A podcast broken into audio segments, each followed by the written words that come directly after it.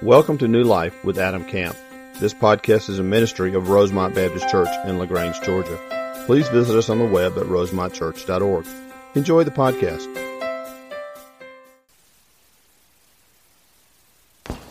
Let me pray for us and I want to begin. Father, thank you for the opportunity to study your word. Thank you for the truth of your word. Thank you for the power it is in our lives, or the power of salvation, as the Bible tells us. So, Father, I pray for the next little while we would just take seriously what we're called to do as we continue in a, in a spirit of worship. As we open up the truth of your word, Father, the, the living document you've given us to speak truth into our lives. Your word, Lord. I pray we would study it. I pray we would understand it. I pray we would apply it to our lives. And I pray, Father, we would be transformed more into the image of your Son, Jesus Christ. It's in his name that we pray. Amen. Take your Bibles and open to Genesis chapter 7. Genesis chapter 7. We are continuing our study this morning, the book of Genesis, a sermon series we've called In the Beginning. And I want to just catch you up because we've kind of we've kind of skipped a few weeks here or there, a few weeks ago because of graduation, last week because of VBS. I want to catch us all up to speed as to where we are in our study. The Lord has looked down upon the earth that He created perfectly. And because of the sin of the world, the destruction of the world, God has decided now He's going to wipe clean everything off the face of the earth. He's going to destroy the world with a flood. And so He's called a righteous man, Noah, to build this big boat.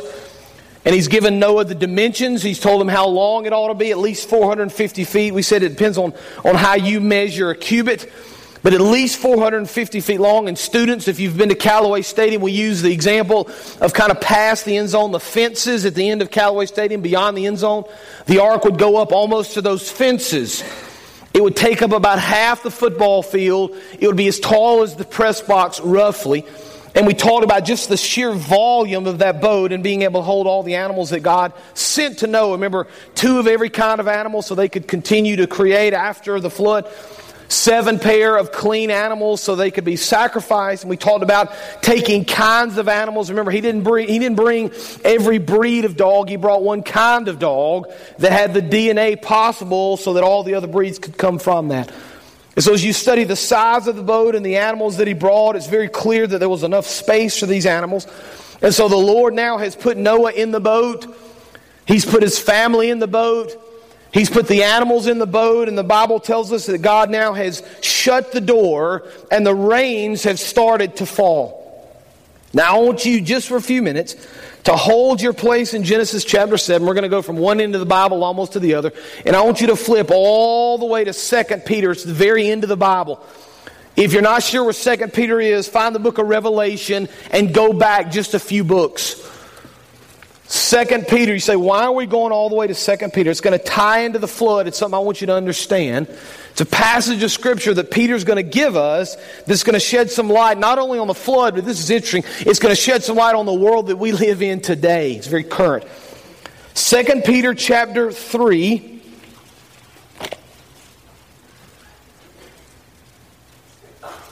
Second Peter chapter 3 and we're going to begin reading in verse 3. Now, Peter is writing this book to combat false teachers. Here's what you need to understand there were people in this time, in Peter's time, all the way through history, they're going to teach falsely about the Word of God. We all know that, but I want you to listen to Peter's words in 2 Peter, beginning in verse, chapter 3, beginning in verse 3.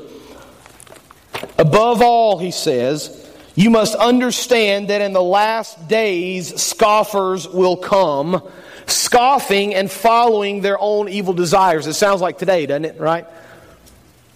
People are going to come and scoff. They're going to laugh and make fun, and they're going to chase their own evil desires. And they will say, right? Here's verse 4. Where is this coming he promised, right? So they're saying, look, you said that Christ is going to come back. You said there's going to be a second coming of Jesus. Where is this coming that was promised? Right? Now, here we're going to continue the quote from the scoffers. Ever since our ancestors died, Everything goes on as it has since the beginning of creation. That's an awfully important little statement. We'll come back in a second. Verse 5. But they, these are the scoffers, deliberately, right? There's this intent.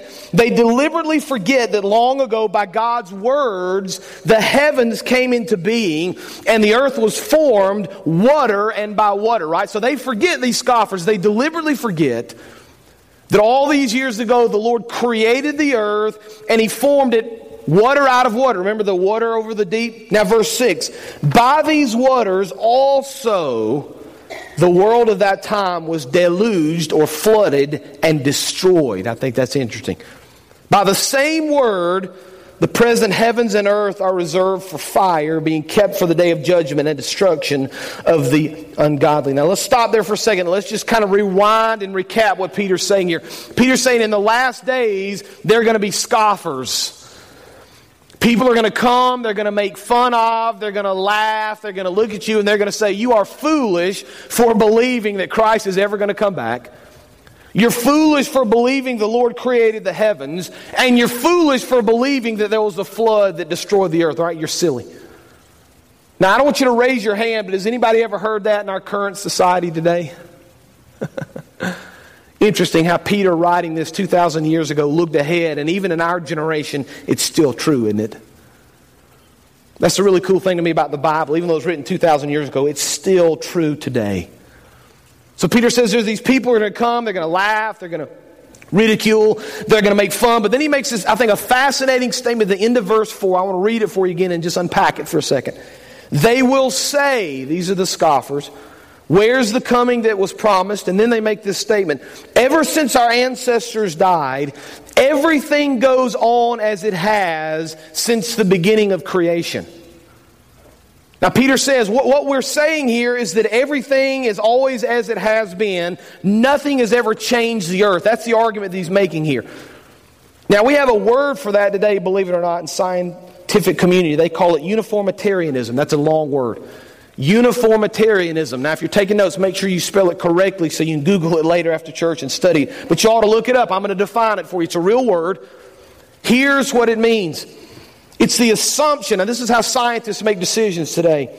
It's the assumption that the same natural laws and processes that operate in the universe now have always operated in the universe in the past and apply everywhere in the universe. In other words, all the rules that we have, all the laws that we have, they're not only true now, but they've been true since the beginning. In other words, scientists would say there's never been anything that's really changed.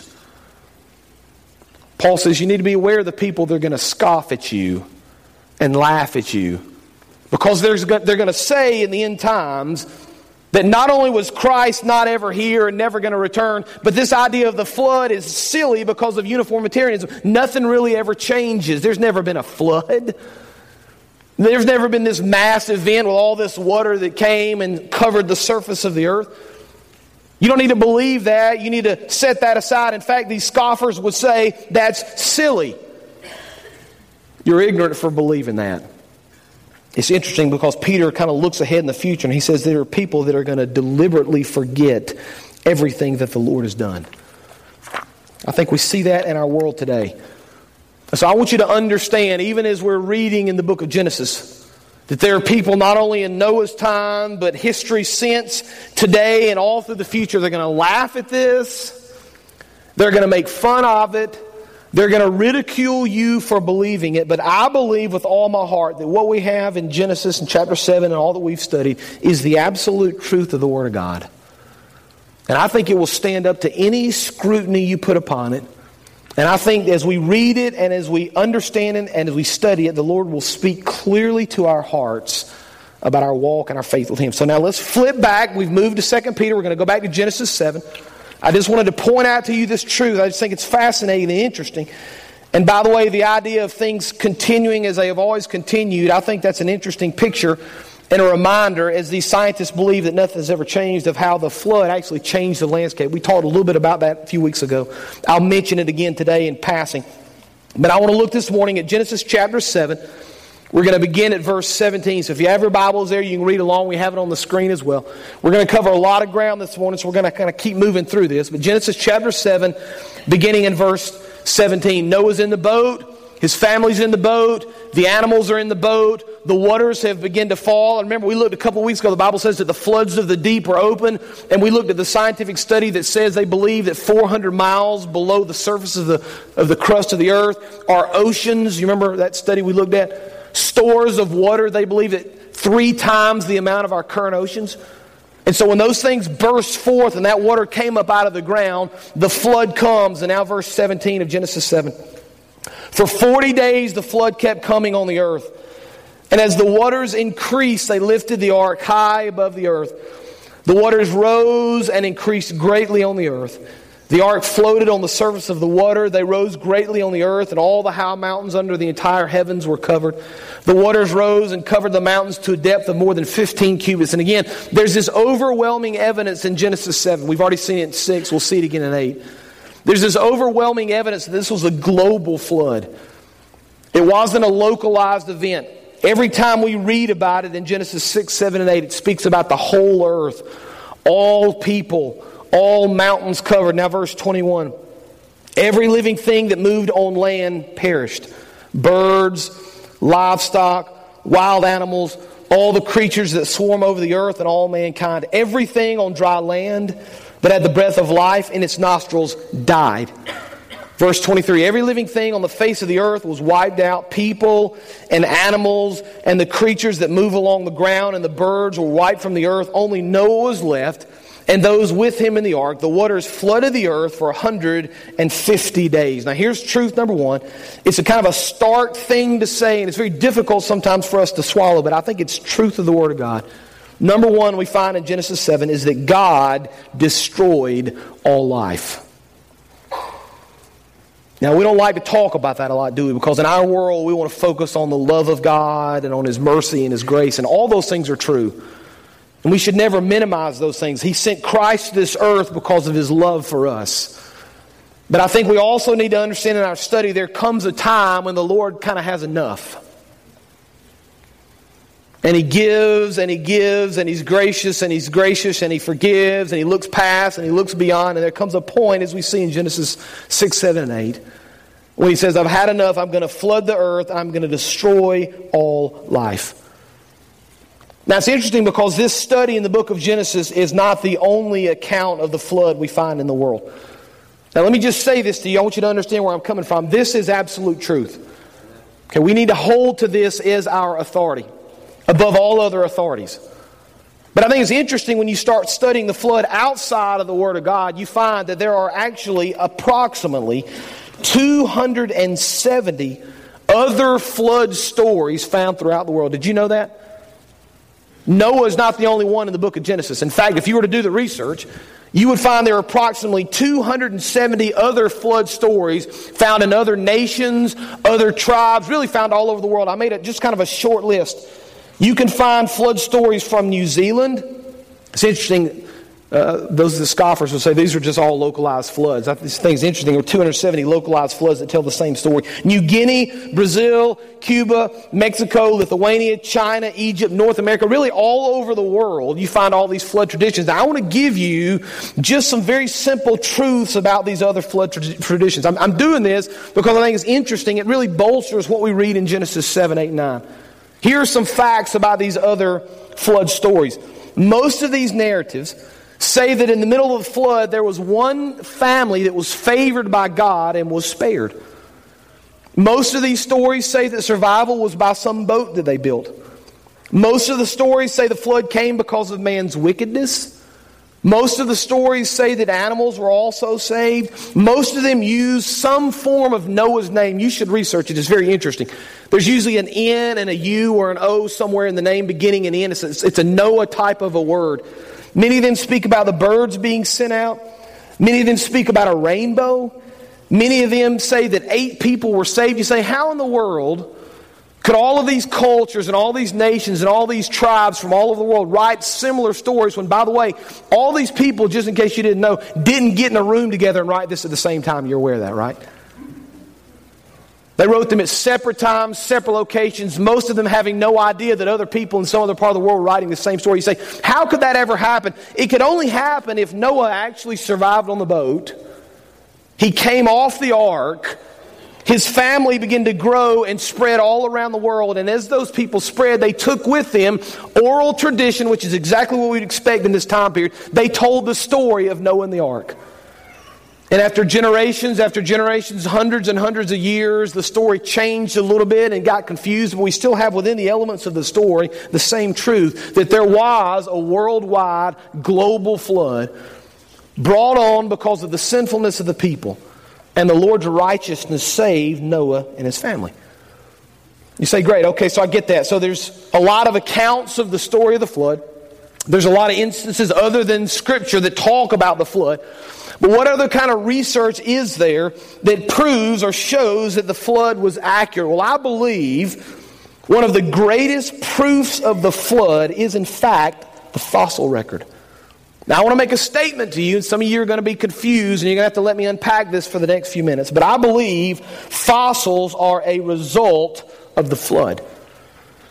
You say, now, wait a minute now. I've never been, I've never been taught that before. You're you're stepping out a little bit, you're confusing me. I want you to think through some things, and let me tell you what I've done just to kind of help you better understand this.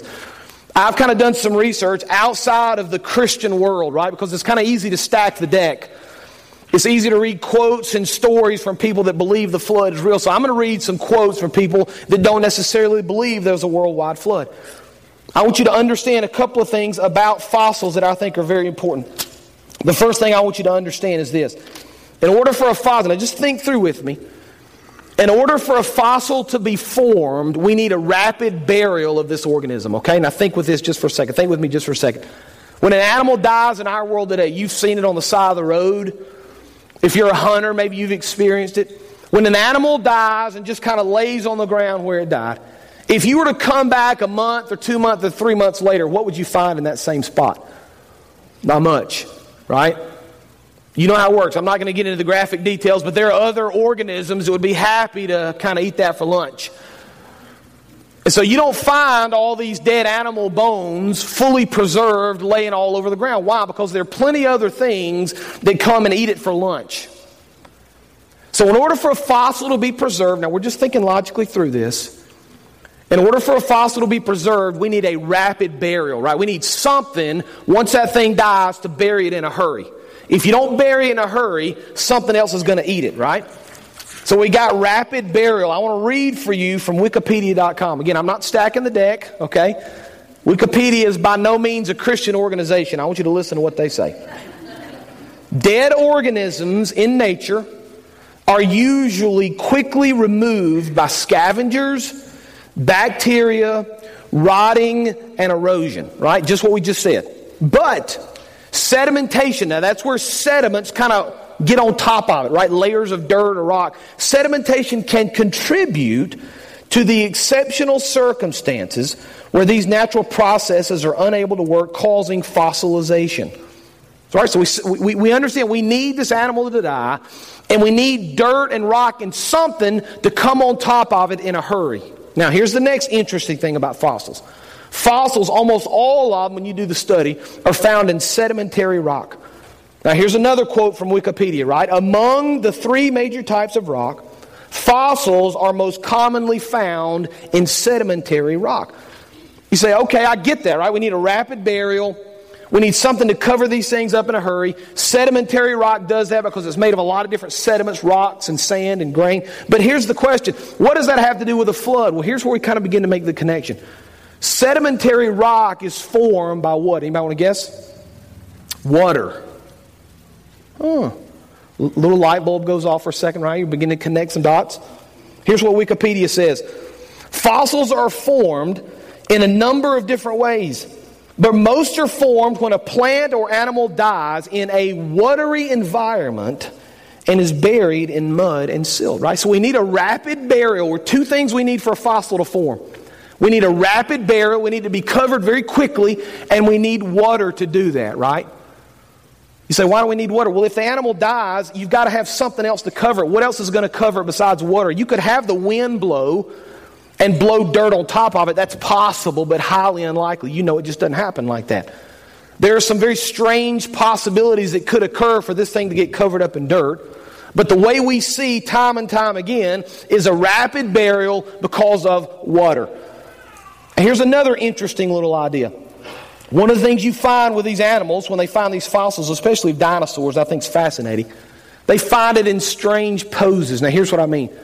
You think about something that dies and just kind of lays on the ground. These animals are contorted in strange different positions. Their heads are strange, their arms are going different directions, their tails are going different directions. I want to read from you from berkeley.edu. Now, this is, their, this is their website on evolution. You can go read it yourself. I'll give you all the information if you want to go read it yourself. From berkeley.edu, talking about this pose that they find these animals in. Now, stay with me.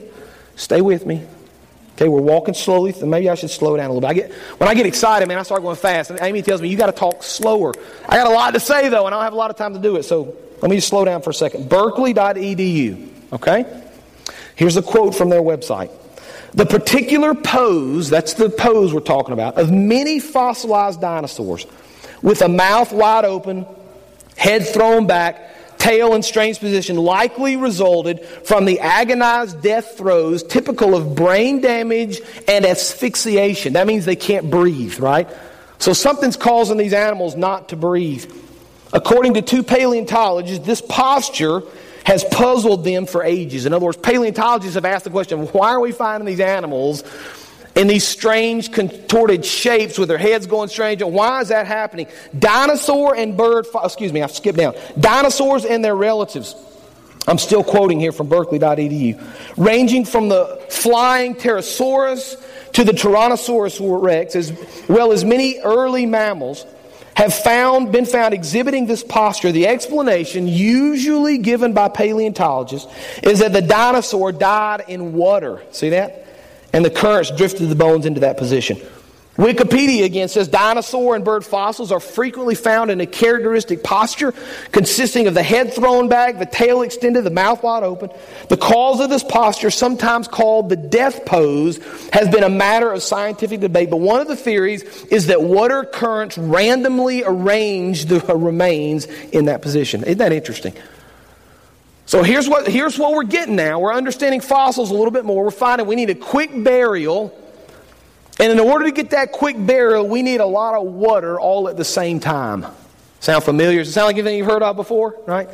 Now, here's what the evolutionary scientists would say the standard evolutionary view is that from time to time, over the eons, a calm and placid sea, I just like the, just sounds beautiful, right? Calm, placid, covered what is now the continents.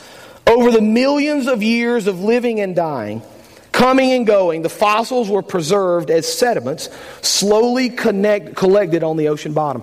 So, what they say we should find is just remains of these animals that over the millions of years died, floated to the bottom of the ocean, were covered up by silt, by sediment, and when those oceans, they say, went away, we're left with the dirt and the dinosaur buried in the dust. Now, here's the problem with that. If that were the case, we should find individual animals buried in random places, and we do find that. That certainly is the case. But what this can't account for is something very interesting, and you can Google this if you're interested more in this massive fossil graveyards.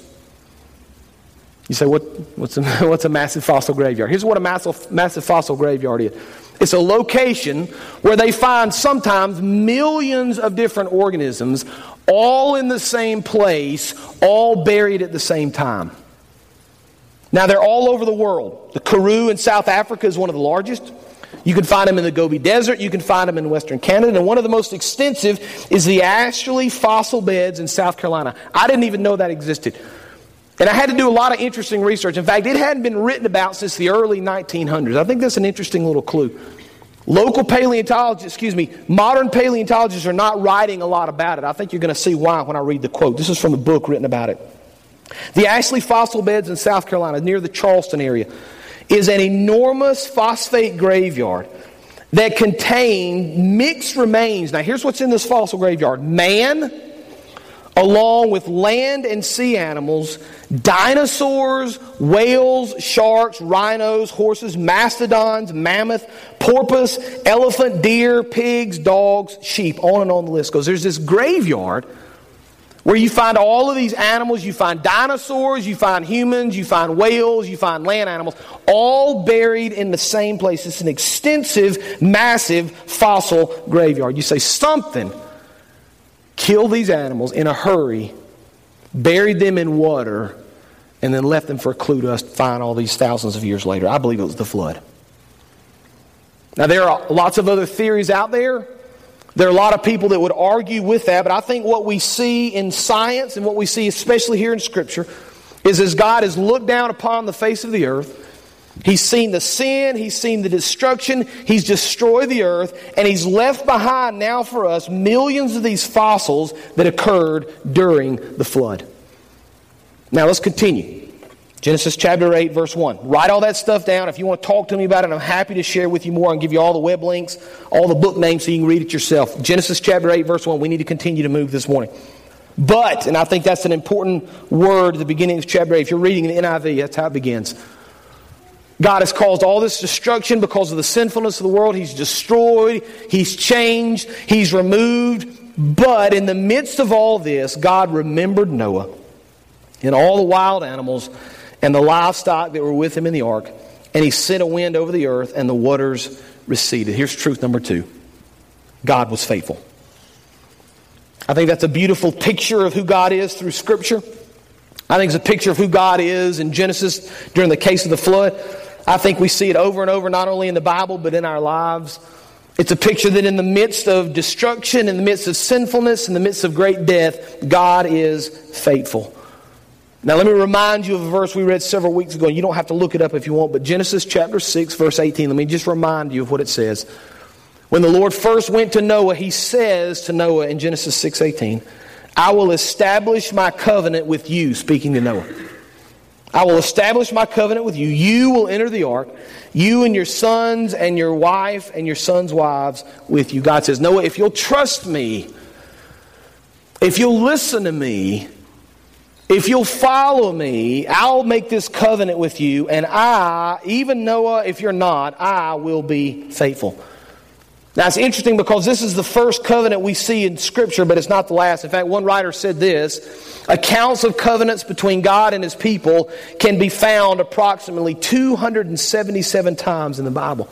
In fact, what we see over and over and over again is this idea that the Lord is going to make a covenant with his people. And the covenant usually looks something like this. We find an example in Jeremiah 31. This is the covenant I will make with the people of Israel after that time, declares the Lord. Here's what he says I will put my law in their minds, I will write it on their hearts, I will be their God, and they will be my people.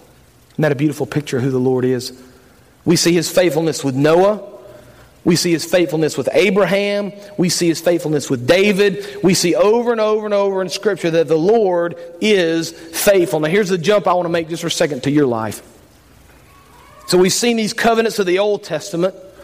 We see that the Lord is faithful. We see this picture of his faithfulness with Noah and his family, the ark, and the flood. I think there's this interesting connection between the picture of the faithfulness of the Lord with Noah and salvation. See, I believe the Lord would still say to you something very similar he says to Noah. In the midst of the destruction, in the midst of the sinfulness, in the midst of the world that is separated from the things of the Lord, if you will trust the Lord, if you will follow Him, He will be your God and you will be His people. I think it's a picture of the righteousness offered to us through Christ Jesus. Romans 1:17 says this. From the gospel, the righteousness of God is revealed. A righteousness that's by faith from first to last, just as it is written, the righteous will live by faith. Romans 5 1. Therefore, since we have been justified through faith, we have peace with God through our Lord Jesus Christ.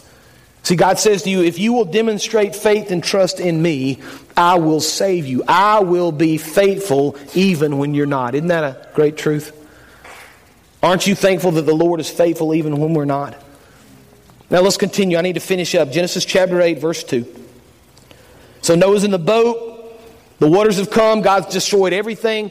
He's been faithful to Noah. He saved them. Now, verse 2. Now the springs of the deep and the floodgates of heaven had been closed and the rain stopped falling from the sky, right? So the, the additional water to the earth is now over.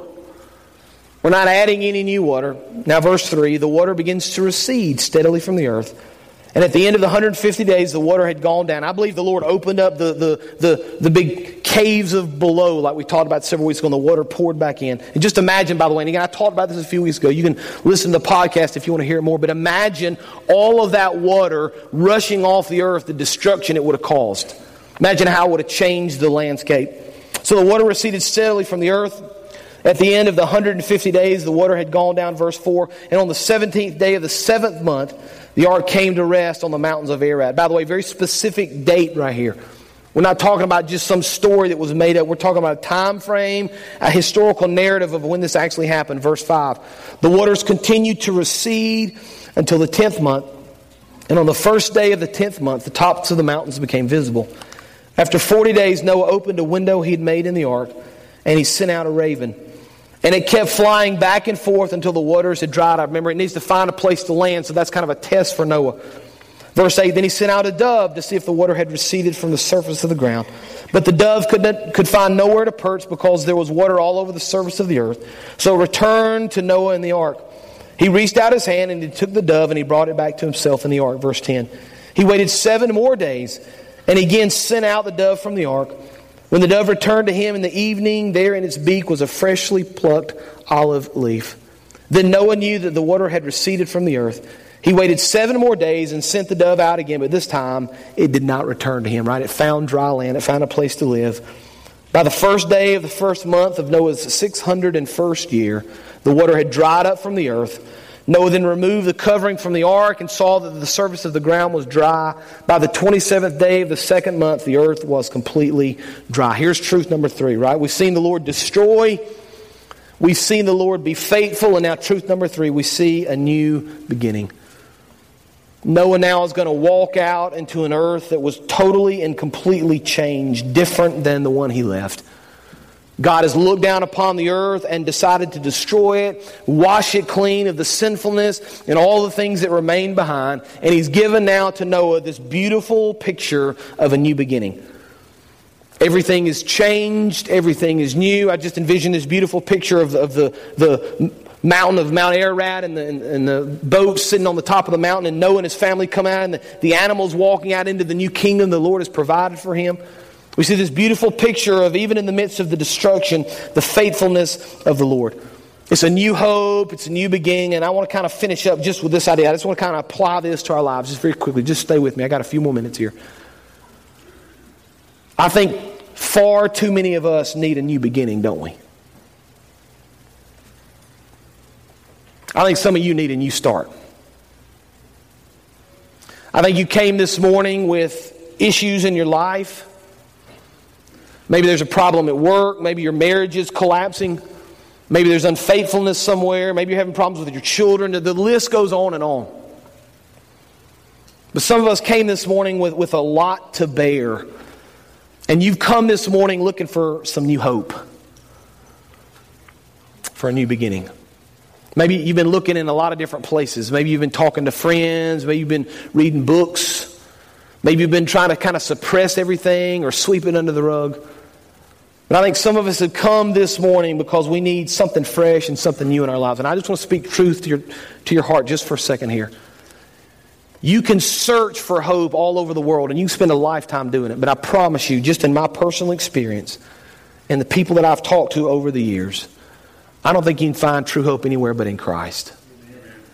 And so if you've been looking for it, and you've come this morning maybe because you need a fresh beginning and you need a new hope and you need a new chapter in your life, I want to tell you, you can find it in Christ.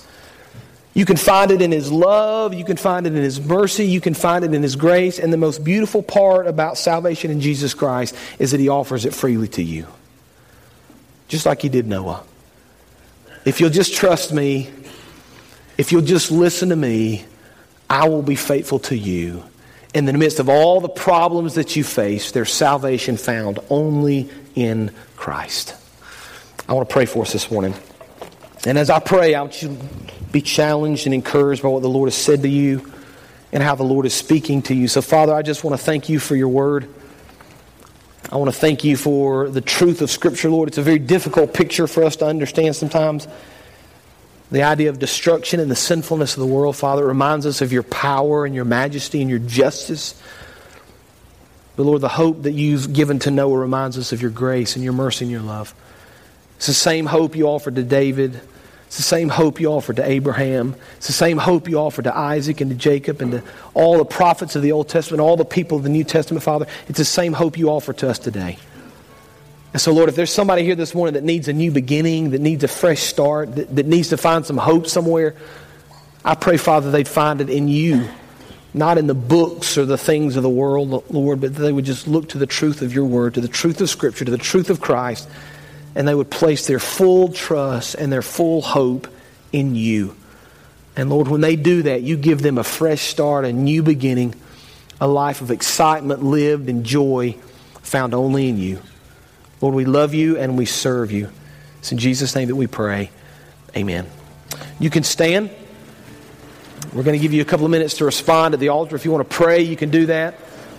If you want to repent of your sins and turn to Christ for a new hope, you can do that. If you want to join the church, this is your time. You respond, you come as we sing together. Thank you for joining today's sermon. We would love to hear how today's message blessed you. Use the Contact Us link on our website at rosemontchurch.org. God bless.